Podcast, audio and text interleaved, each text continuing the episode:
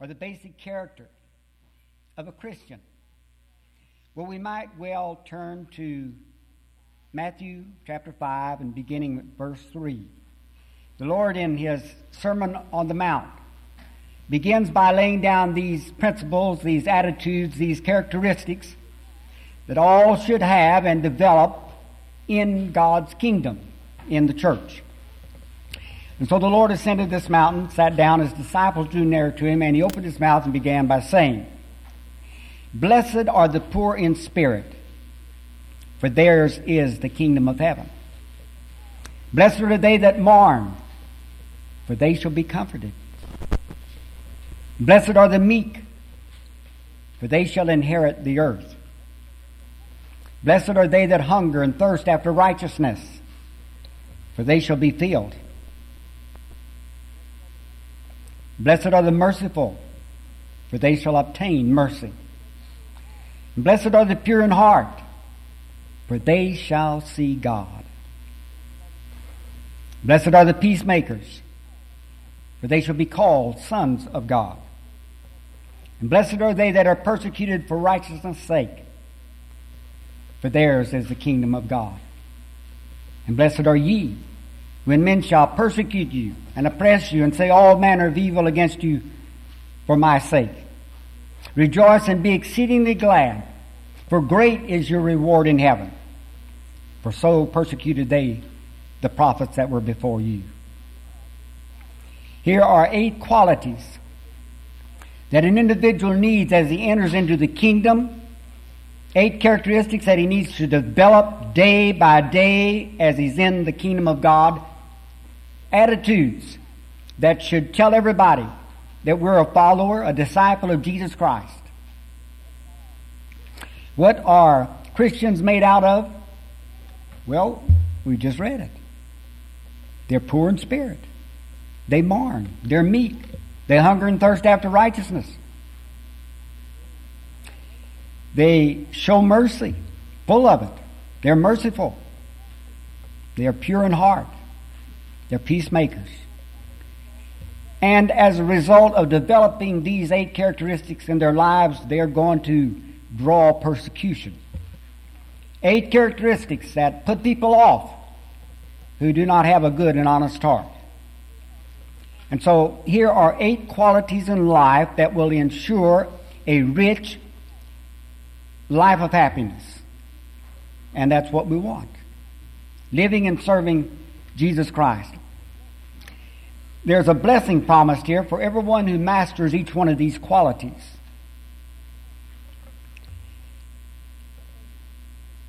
Some versions use the word happy are they. Mine says blessed. And we're told that blessedness and happiness are quite similar, though we sometimes recognize the difference today. Happiness today suggests a state more superficial and lighthearted than what Jesus intended. That kind of happiness sort of depends on what happens to us. We're happy if the right circumstances surround us. But blessedness is a deeper thing. It's a matter of character. It's an inner joy that is untouchable by the world. It's a joy that is distinctively Christian. And I'm going to say that again. We're talking about a joy that is distinctively Christian. If we're a Christian, then we should show and have and experience that kind of joy. And people who are not yet Christians might just envy us for that. But it's available for all. The gospel was never intended to be a joy killer. A killjoy, as we might say today. Anything that a person is asked to give up in order to become a Christian and to remain a Christian, he should never have enjoyed in the first place. Jesus never takes anything out of our lives without giving something much better in return. Now, a worldly-minded person may not agree to this, because his values are reversed to those of Christ.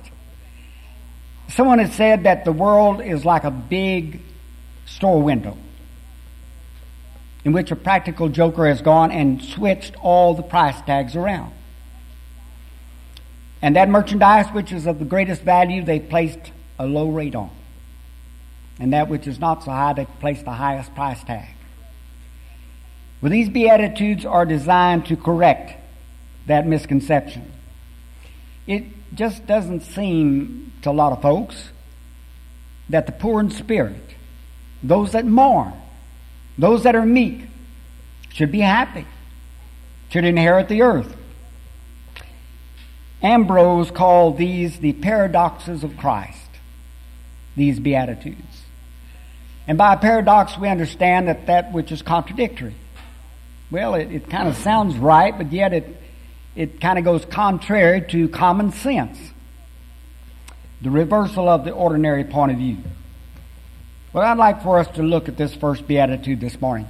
Blessed are the poor in spirit, for theirs is the kingdom of heaven. Now, we need to notice some things he did not say here. Jesus did not say, blessed are the poor. He said, blessed are the poor in spirit. Now, he did mention the poor in another place, and I think we ought to look at both of these while we're considering one. In Luke six, we'll look at verse twenty.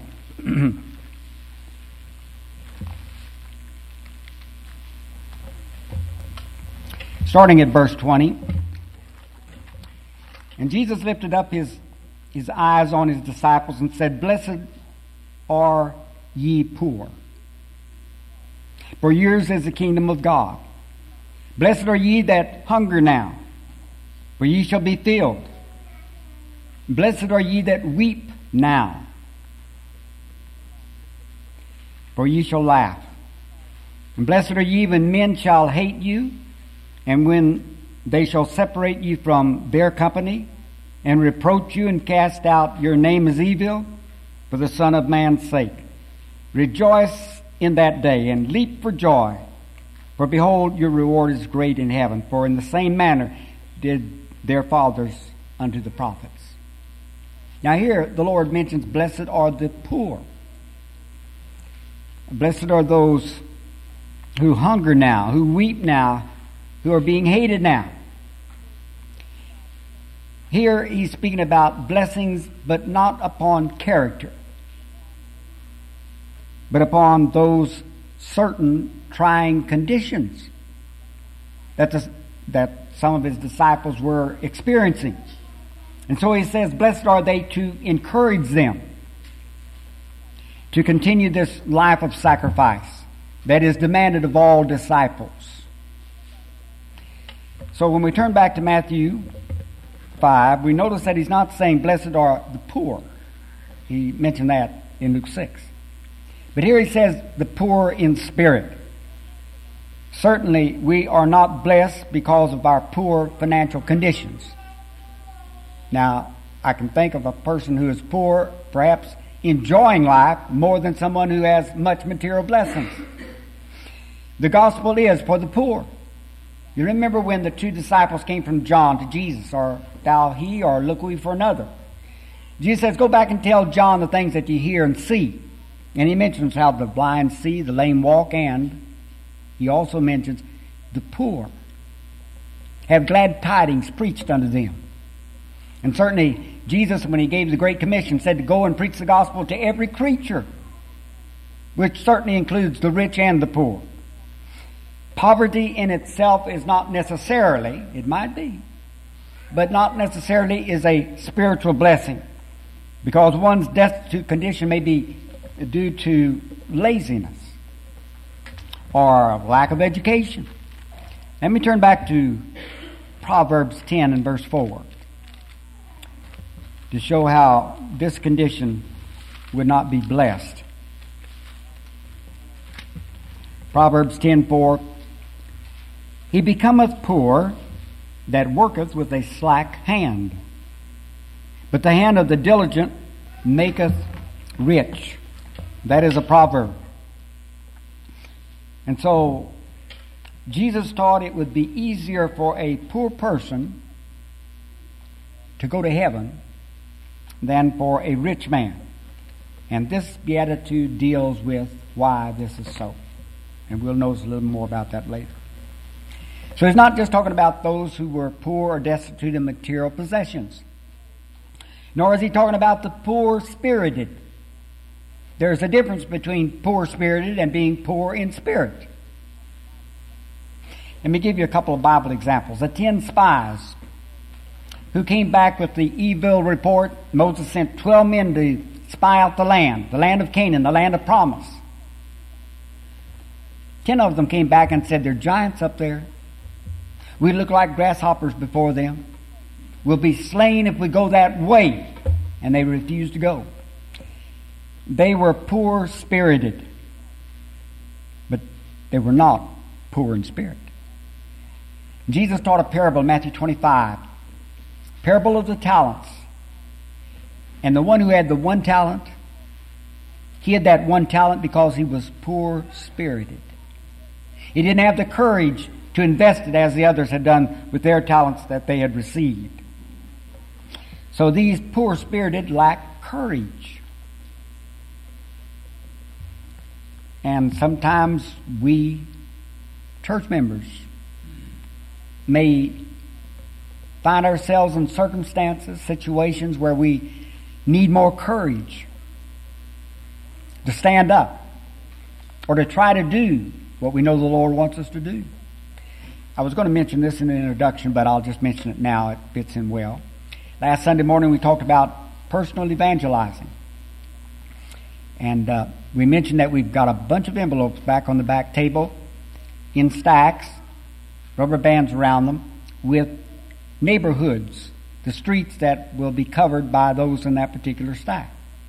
And a number have been taken. In fact, hundreds have been passed out this past week. And some of you weren't here, didn't know about it, so we're just giving you a little bit more detail about it. Every Christian is encouraged, every family, you know, take the kids with you, encouraged to pick up a stack and to take them out. It's going to cover Byron, and we're going to have some more. This was just eleven hundred. And there are a few more houses that uh, will not have them. We don't want to deprive anybody in Byron or the surrounding area from having one. There's a set of three Bible correspondence courses. In each one, there's a letter of explanation, and we just leave them. Don't have to knock on the door. I hope you're not one of those poor-spirited, doesn't have the courage to pick up a stack and deliver them.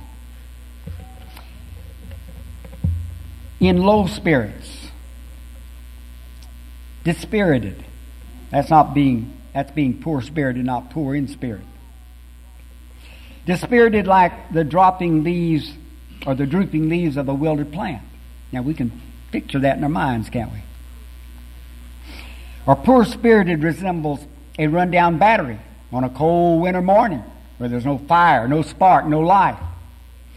The low-spirited person is depressed.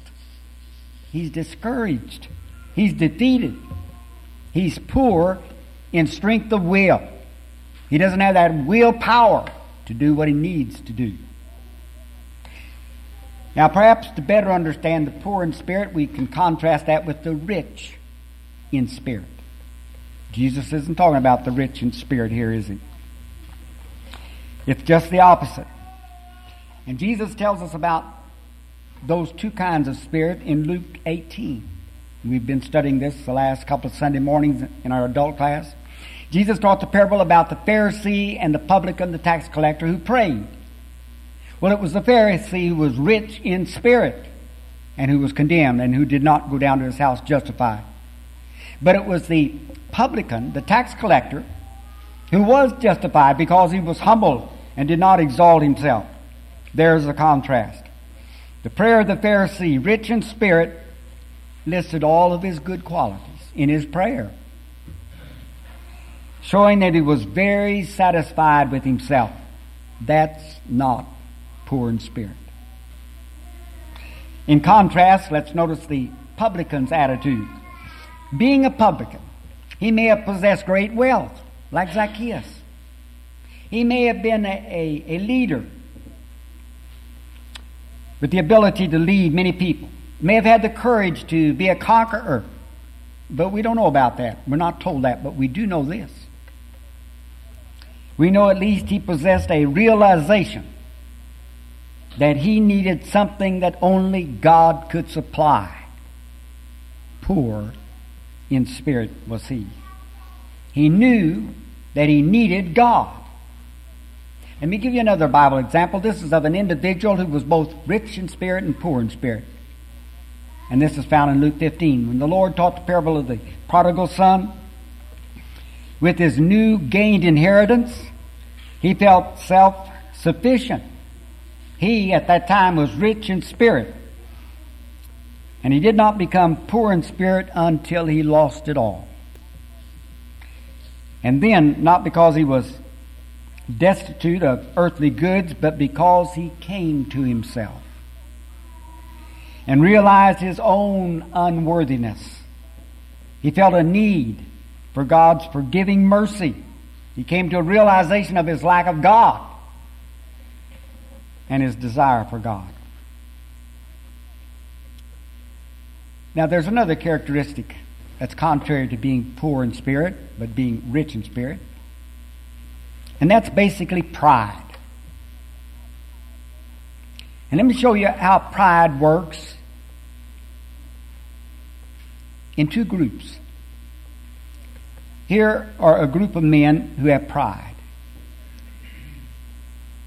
They're not poor in spirit. They're not teachable.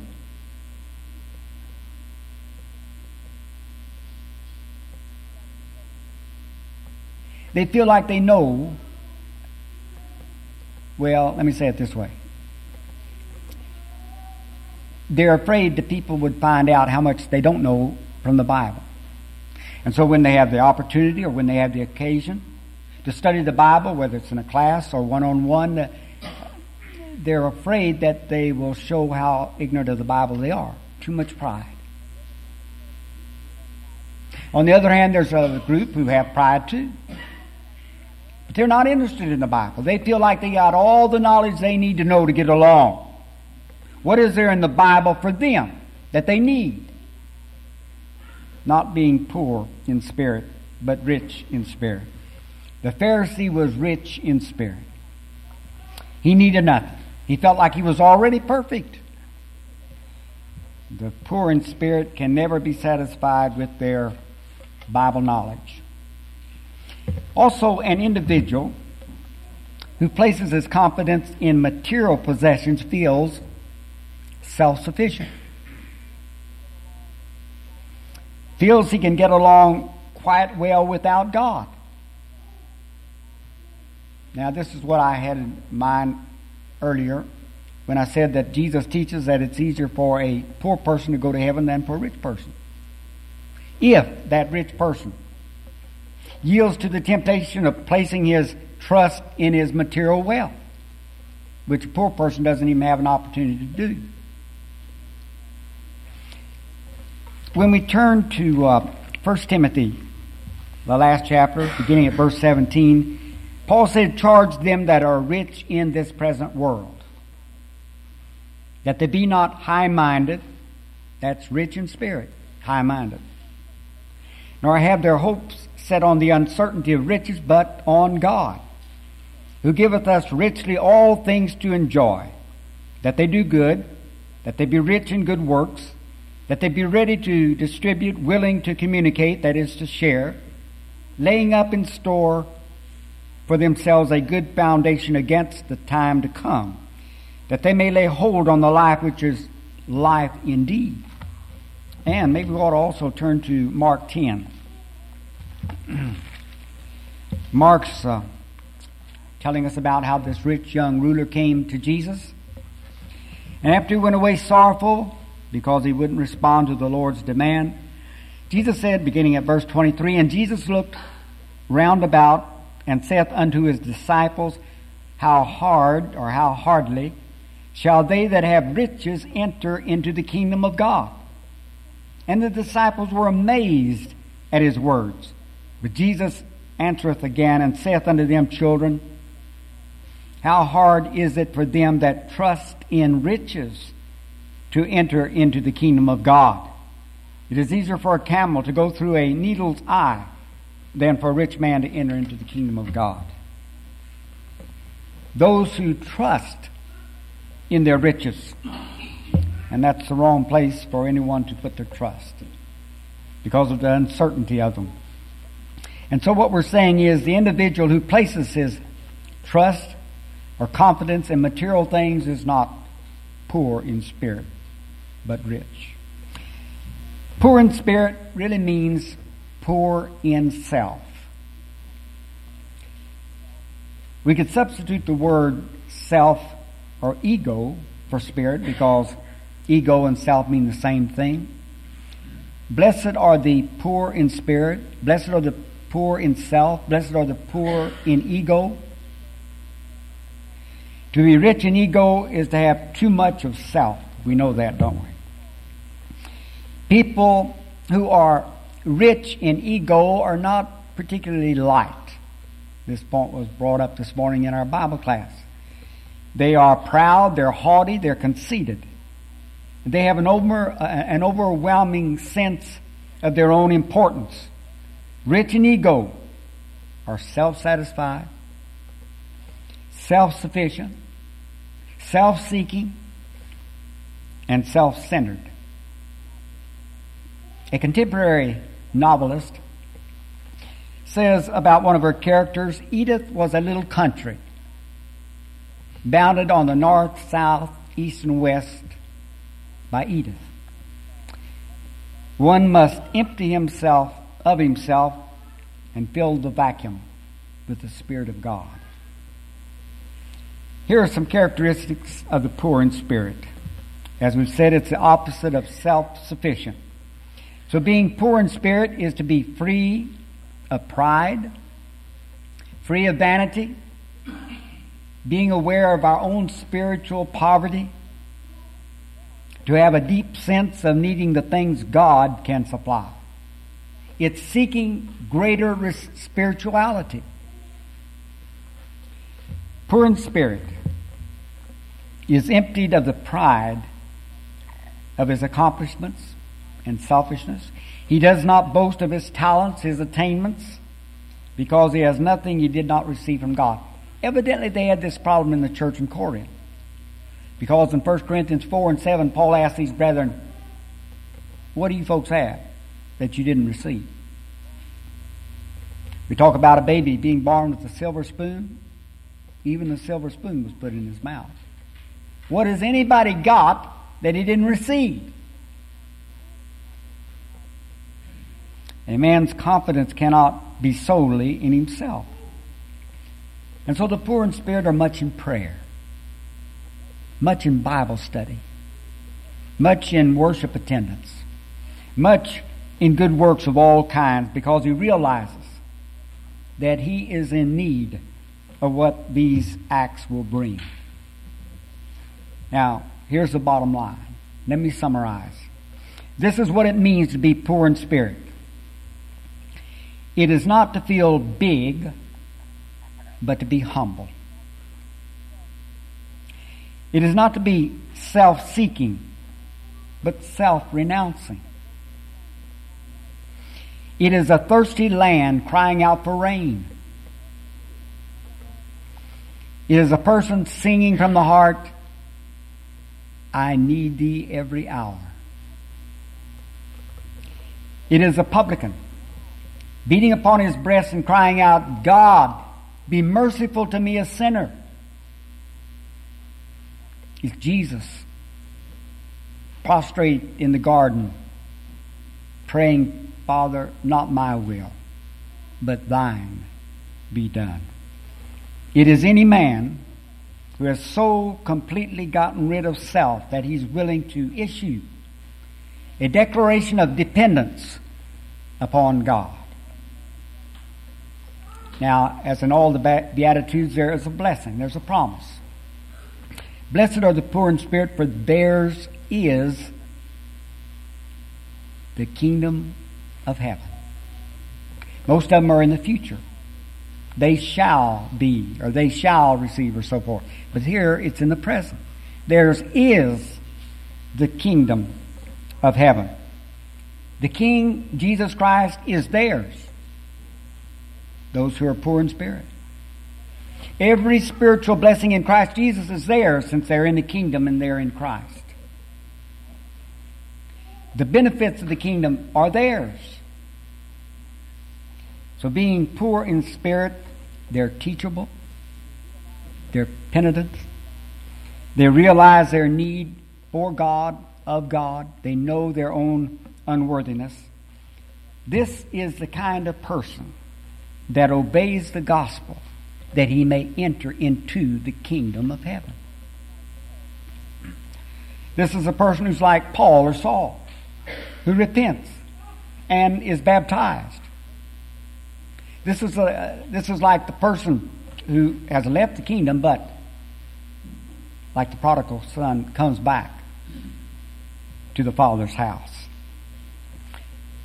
Now, if the poor in spirit are blessed and enter into the kingdom of heaven, what of the proud, of the self-righteous?